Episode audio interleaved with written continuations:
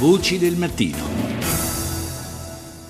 6.40, ben ritrovati, ancora buongiorno da Maddalena Santucci. Parliamo ora dei canali di finanziamento del terrorismo internazionale, argomento di cui ci siamo ampiamente occupati anche nella prima parte di Voci del Mattino. Fra questi canali non ci sono solo la vendita illegale di petrolio, il traffico di armi, sequestri, furti di beni archeologici, perché fra le fonti principali delle organizzazioni del terrore o dei signori della guerra in tutto il mondo ci sono anche i crimini ambientali ambientali. È quanto documenta un rapporto realizzato dalla WWF.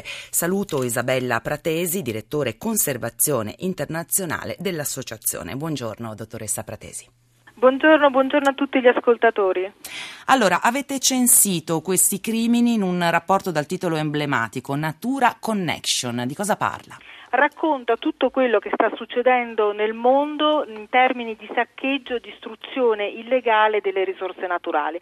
Racconta di come gruppi criminali ma anche terroristi si alimentano e si finanziano attraverso l'uccisione di animali e la loro commercializzazione. Quindi parliamo di commercio di avorio, commercio di corno di rinoceronte, commercio di pelli di animali come le tigri ed è un dramma veramente globale che riguarda animali del valore incredibile che stanno scomparendo, si stanno estinguendo, uccisi da criminali organizzati ma anche da gruppi terroristici e questa è la grande novità. Non solo animali, anche deforestazione se non sbaglio, no? Anche le foreste sono una grandissima fonte di reddito illegale, le foreste scompaiono sempre per finanziare la malavita, la criminalità e purtroppo anche il terrorismo. Quali organizzazioni si servono di queste pratiche illegali, in particolare in quali paesi? La nostra denuncia riguarda moltissimi paesi e i gruppi che abbiamo analizzato vanno purtroppo da gruppi criminali ben conosciuti come appunto il network di Al-Qaeda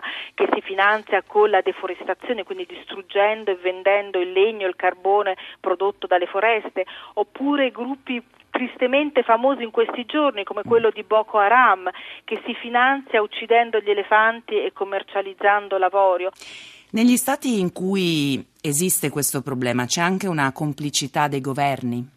In alcuni casi purtroppo sì, c'è una complicità che è dovuta al fatto che questi commerci illegali usano un sistema di corruzione molto diffuso che riguarda sia il semplice funzionario che può essere presente alla dogana e fa passare il carico di avorio, ma anche purtroppo rappresentanze politiche di alcuni governi che chiudono gli occhi perché parte di quegli diciamo, introiti illegali finiscono nelle loro tasche. Che tipo di mercato alimenta questa refurmazione? Furtiva ambientale dove viene smerciata in sostanza? Generalmente il grosso del traffico va da paesi africani, dove appunto abbiamo il grande delle popolazioni di elefanti e di rinoceronti, verso paesi asiatici. Quindi in Asia abbiamo i consumatori che richiedono l'avorio, che richiedono le corna di eh, rinoceronte e che richiedono altri prodotti. Quindi diciamo il grande flusso è fra l'Africa e l'Asia.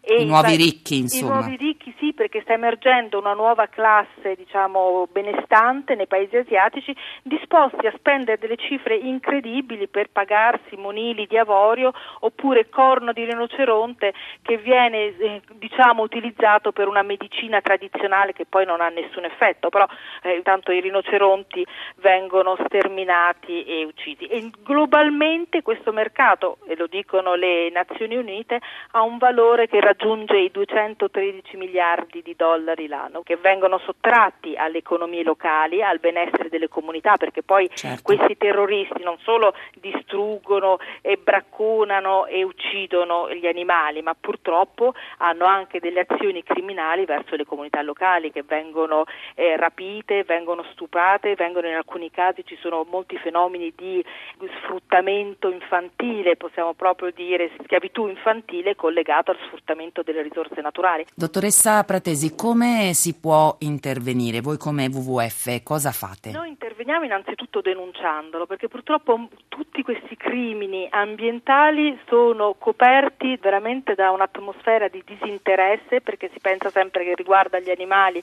riguarda l'ambiente, quindi non riguarda direttamente noi, invece non è così, purtroppo dietro tutto questo c'è la sofferenza umana e c'è anche il futuro di paesi che dovrebbero invece aver diritto a un futuro come la Repubblica Democratica del Congo, come certo. il Sudan, facciamo pressioni sui governi perché rafforzino i controlli, perché rispettino delle leggi che esistono e lavoriamo direttamente anche attraverso indagini e approfondimenti, seguiamo proprio delle attività di eh, poliziesche anche per rintracciare le attività di questi gruppi armati e queste diciamo, criminalità organizzata perché poi sono molto connesse, ovvero il traffico di animali e di loro parti è connesso poi al traffico di armi, è connesso al traffico di droga, quindi richiede proprio un'attività di approfondimento e di studio necessaria poi per intervenire. E poi cerchiamo di aiutare quei paesi più virtuosi a difendere i propri animali, a difendere le proprie risorse, le proprie foreste, quindi paghiamo